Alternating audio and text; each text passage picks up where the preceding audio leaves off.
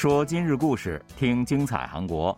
여러분안녕하세요，听众朋友们，大家好，这里是韩国国际广播电台今日首尔。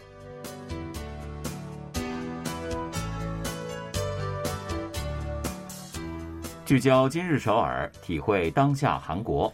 让我们带您走遍韩国的每个角落。让我们把最真实的韩国送到您的耳边。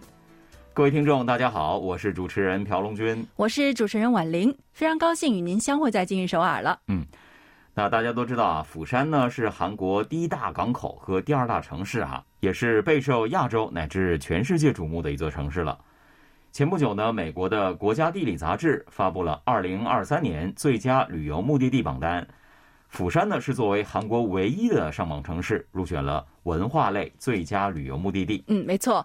其实国家地理大家都知道啊，是美国国家地理协会出版的一本知名杂志，非常有权威性的。是。二零二三年最佳旅游目的地呢，评选分为文化、自然、还有冒险、家庭、社区五大类别。那刚刚我们说了，这个釜山入选的呢是文化类别。没错。关于釜山呢，国家地理杂志评价它说是一座充满创意的港口城市，也是活力四射的文化圣地啊。那在这里呢，还可以感受到 K-pop 的热潮。嗯，没错，经常会开这个 K-pop 的演唱会。对，那釜山电影节其实也是亚洲最具权威的电影节之一。那已经有差不多三十年，每年都会举行了。那今年的十月五日到十四日举行的电影节活动呢，吸引了三百四十万名影迷参与，而且我们的梦中情人，对梁朝伟先生，对他也来了。也是一场星光熠熠的盛大活动哈。那除此之外呢，国家地理还提到了釜山的咖啡以及手工啤酒非常的有名，而且呢，釜山依山傍水，洛东江也是穿城而过，下游呢是大天鹅等濒临灭绝的珍稀鸟类的栖息地呢。嗯，总之一句话，是座非常有魅力的城市。没错了，那有机会的话呢，大家一定要去釜山感受一下啊。好的，接下来呢，就让我们一起走进今天的今日首尔，看一看本期节目都有哪些内容要跟您分享呢？韩国庆北奉化郡一处新矿发生坍塌事故之后，被困井下的两名矿工，时隔九天终于重见天日，创造了二百二十一个小时后的奇迹。首尔市推出系列心理支援服务，开展创伤后应激障碍心理干预，为经历了梨泰院事故的民众提供心理咨询和治疗。中北一家面条店开张以来，已经有超过一百位知名人士、社区民众担任了一日店长。那到底是家什么样的店呢？好的，稍后就让我们一起走进今天的今日首尔吧。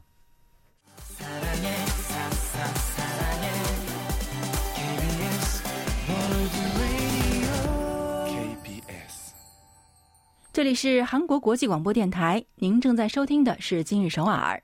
十月四号晚上十一点零三分左右啊，在庆尚北道的奉化郡的一处新矿坑道口，两名矿工呢一前一后的缓缓走出来，等候在周围的人群也发出了一阵的欢呼声。工友模样的人们叫着他们的名字跑过去迎接他们，大家紧紧的拥抱在一起，喜极而泣。那旁边的救助人员呢也都是非常的兴奋，因为大家正在目睹的是时隔两百二十一个小时后发生的奇迹。没错。十月二十六号晚上六点左右呢，奉化斋山面新矿第一垂直坑道发生了坍塌事故啊。那当时呢，有大量的泥沙向下倾泻，堵塞了矿井的坑道。而那个时候，有两名矿工呢是正在矿井内作业的，他们呢也因此被困在了一百九十米深的井下。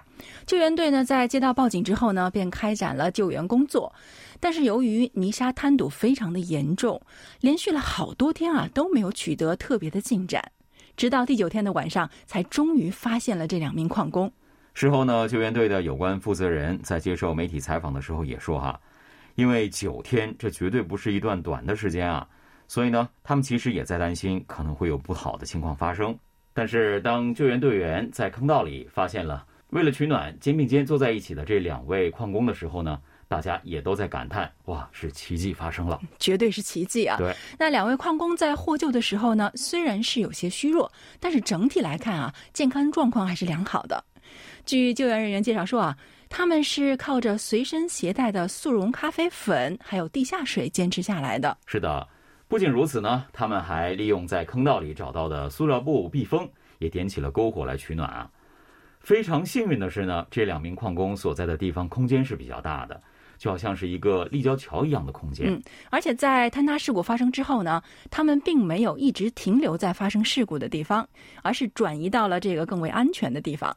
那在这个过程中呢，他们遵循了井下的安全守则，那找到了空气流通，并且呢有地下水的地方。是的，救援人员也介绍说啊，也许呢是因为这两名矿工平时在这里工作，特别是其中有一位呢，他是有二十多年的经验了啊，所以呢对井下的情况是非常的熟悉的，所以他们找到了最佳的避难场所。嗯，没错。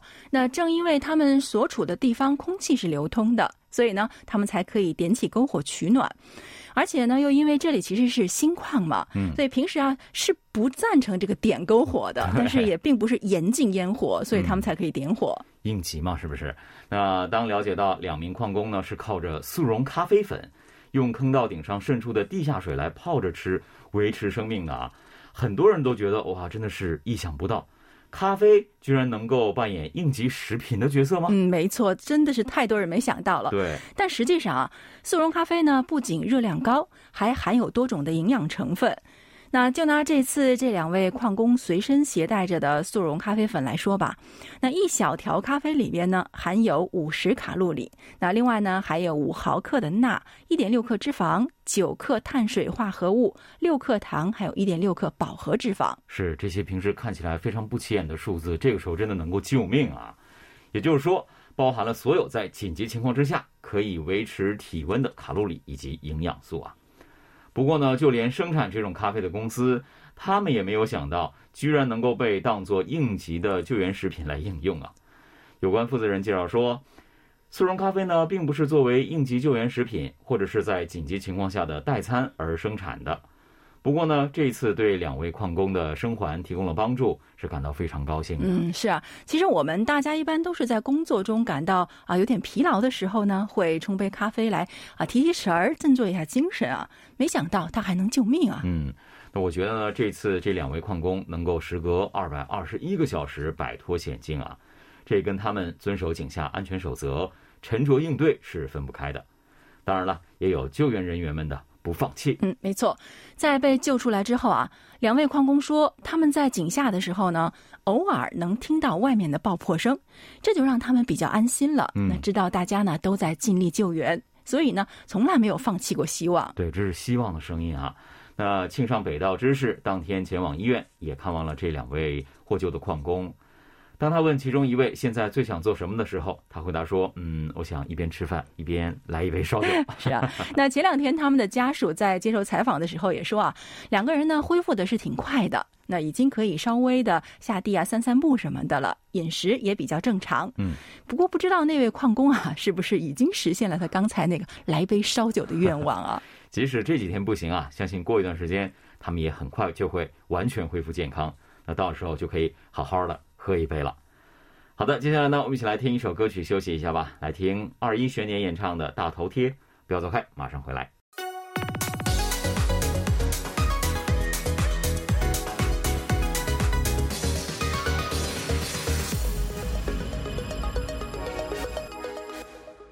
欢迎回来，这里仍然是韩国国际广播电台今日首尔。十一月三日，二十五岁的宋某登上了首尔龙山区梨泰院踩踏事故集体灵堂旁的安心巴士。那关于安心巴士呢，我们在之前的节目中也为大家介绍过，那是一种为民众提供心理咨询的服务项目。是的，宋某呢对巴士上的咨询师说了，自己在事故现场附近工作啊，当天的救护车警笛声直到现在还在他的耳边响起啊。那咨询师在为他做了压力指数测定，又跟他进行了二十分钟的咨询，告诉他不必对事故感到愧疚。如果是总是想起当时的情况，可以多跟朋友们见见面，那这样呢也会有所帮助的。嗯，其实像宋某这样啊，由于梨泰院踩踏事故而饱受苦痛折磨的民众呢不在少数。嗯那我身边就有很多人说，他们最近一段时间睡不太好，嗯，这样。那所以呢，为了减轻民众的痛苦啊，帮助大家尽快的去恢复日常生活，首尔市就推出了一系列的心理咨询和治疗方面的支援措施。是的，首尔市表示呢，从十一月三号开始，市民可以在指定的两百二十五家精神健康医院等医疗机构接受有关于抑郁、不安等方面的心理检查。确定当前的心理状况，而且首尔市提供的心理支援服务呢，并不只是针对事故发生时在场的民众的。那因为这一事故而出现心理问题的任何人都可以去那些医疗机构免费的接受抑郁、不安心理等方面的检查。对，不过呢是需要提前预约的哈。那如果说这个预约者过多的话呢，事故现场的市民他们是会获得优先权的。另外，除了指定的医院以外，各自治区运营的精神健康福利中心也将会运营有关咨询处。嗯，同样呢，也是即使没有在事故现场的民众呢，也是可以去做相关的检查并进行咨询的。而且啊，如果是被判断为高危人群，咨询处呢就将联系专门机构持续进行跟进治疗。是的，而那些因为工作等一些原因很难接受面对面咨询的市民呢？还可以通过咨询热线，又或者是在线咨询平台来接受心理支援服务。这两个渠道呢，也将为市民提供预防创伤后应激障碍的各种咨询。不仅如此，那首尔市还为事故遗属还有受伤者在现场进行救助或者是事故处理的公务员们准备了针对性的支援。市政府就决定将与各区政府一起为遗属们进行为期三个月的心理支援。那如果说有必要的话，他们还会为他们联系专业的机构来接受治疗。首尔市相关人士也表示，这一次的踩踏事故呢，造成的身体和精神上的伤痛以及后遗症的治疗将会全部免费提供。嗯，受伤者呢，也可以在自己住院的医院向精神健康专业的医生进行咨询。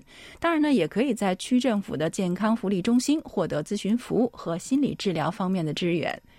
首尔市和各区还为事故当天在现场进行救助活动的消防队员，以及负责事故应对以及处理业务的公务员们，准备了专门的上门咨询项目。是啊，目睹了这样的一个现场，我觉得就算是接受过专业的训练啊。他们的心理负担和因此而受到的冲击，肯定都是不小的呀。嗯，没错。那还有的自治区呢，现在正在为青少年人群进行特别的心理支援。嗯，像龙山区、还有城北区、恩平区呢，将通过区政府运营的青少年福利咨询中心，为十到二十多岁的人群提供心理咨询和支援。另外呢，还有三十七个设在大学里的学生咨询中心，也将运营有关的心理支援项目。首尔市市民健康局局长朴永美表示说呢，将会持续的扩大心理支援服务的范围，来确保帮助到每一个因为事故而受到影响的市民。嗯，其实，在这个事故发生之后啊，很多专家呢都指出了这一方面的重要性。是，那他们还说啊，那即使是近期啊没有特别的问题，但是随着时间的流逝呢，随时都有可能出现一些心理问题，因此呢，预防也是非常重要的。那相信首尔市推出的这一系列的支援政策呢，也一定能够切实的帮助到有需要的人们。好的，我们一起来听一首歌曲吧，是由林英雄演唱的《现在只相信我》。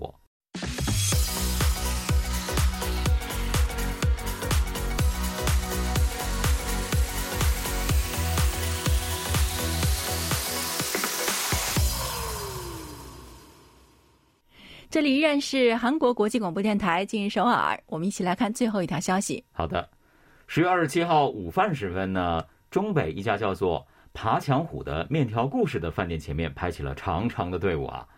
面积只有五十平方米的店里呢，一共有十张桌子。中北教育监尹建荣他借着围裙。忙碌的穿梭在里面。嗯，这个教育监怎么会出现在一家面条店里，而且端起盘子来呢？难道是教做面条吗？原来啊，他是来做一日店长的。嗯，爬墙虎的面条故事，这家店啊本身就是一家有故事的面条店。是的，这家店的面条呢，从制作、烹饪到调味，全部都是经过残疾人之手啊。店名呢叫做爬墙虎，这个呢也是取意于要像爬墙虎一样。顽强的翻越残疾这堵墙，嗯，非常有深意。嗯，那这家店呢是二零一六年八月在中北市民财团基金的支援下开业的。从那以后啊，就不断有地区的一些有志于帮助残疾人士的人士们请缨做一日店长。这位尹教育监呢，其实已经是第一百零二位了呢。是的，根据了解呢，这家店里啊有三位残疾人店员。另外呢，还有四位非残疾人士轮流帮助他们。面条店平时呢是中午和晚上开门，不过呢基本上都比较冷清了。嗯，负责这一项目的残疾人士支援机构有关人士介绍说啊，目前呢平均每天呢大概是卖出去三十来碗面条，但是靠这样的收入啊，连发工资都是比较困难的，因为他们的目标是每天一百碗。而在这样的一个情况下，一日店长们啊就起到了相当大的作用了。就拿我们刚刚提到的尹教育间来说啊。他来店里当店长的这一天呢，一共卖出了两三百碗的面条，哇，真的是多少倍啊？对呀，大发了。这就是所谓的名人效应，我觉得。那知名人士前来做一日店长呢，自然会吸引更多的顾客前来。顾客多了，生意呢就会越来越红火。生意好了，也可以提供更多的残疾人工作岗位。没错。那为了促成这样的一个良性循环呢，有很多中北地区的知名人士也都非常积极的参与了进来。第一百位一日店长，也就是中州一家无人机培训企业代表金时珍说，自己呢当时担心没人来啊，所以呢就事先给很多的亲朋好友发了短信，做了铺垫了。对，结果呢真的是有好多人前来支持呢。嗯，所以看到外面排起了等候的队伍啊，他说那个时候自己的心才放下，感觉特别欣慰，也非常感谢那些愿意特意前来支持爬墙虎面条店的人们。是。到目前为止呢，已经有中北保健科学大学校长、前大邱地方检察厅检察长、青州市议员、东方日报会长，还有一些企业的代表担任过面条店的一日店长。每一位的一日店长呢，都充分发挥了自己的影响力，动员周围的人脉来为面条店做宣传。在他们做店长的时候啊，基本客人呢都会有两百名左右。嗯，其实从某种角度来看呢，他们也在扮演着一个宣传大使的角色。没错。而且呢，不光是这些知名人士啊，很多的社区民众、一般人啊，他们也都是主动请缨，做起了这样的一日店长。就比如青州教育大学附属小学的十名五年级的学生，还有当地开了一家茶坊的老板，那中北一个发育残疾人士人权团体的主任以及志愿者们，也都参加了这个活动。嗯，还有小学生啊，真的是无论男女老少，不分职业背景。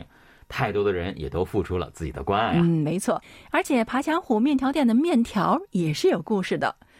关注韩国漫画的听友们一定知道啊，漫画《时刻》吧？嗯，哎，这个是非常有名的一部漫画。对啊，那在这里啊，使用的面条就是在《时刻》中出现过的著名面条匠人全武吉先生传授的秘方。当年呢，全先生特意来到了这里，停留了四天三夜啊，他亲自的向店员们传授了。制作面条的配方，还有干燥方法等等。那直到现在呢，他还是会时不常的就打个电话来叮嘱店员们，千万不要忘了初心呐。嗯，那我们到爬墙虎的面条故事去吃面条，那就是说还可以间接的感受一下食客里的美味了，真是很不错啊。那而且呢，还能够帮助残障人士们，所以呢，即使我们做不了一日店长，有机会完全可以去那里吃一碗面。既饱了口福，也可以做一件有意义的事情吧。嗯，没错。好的，今天的今日首尔节目呢，又到了结束的时候了。非常感谢各位的收听。在节目最后，依然送给您一首歌曲，是由云哈演唱的《事件的地平线》。嗯，我和龙军呢，也要跟大家说再见了。안녕히계세 요。 안녕히계세 요。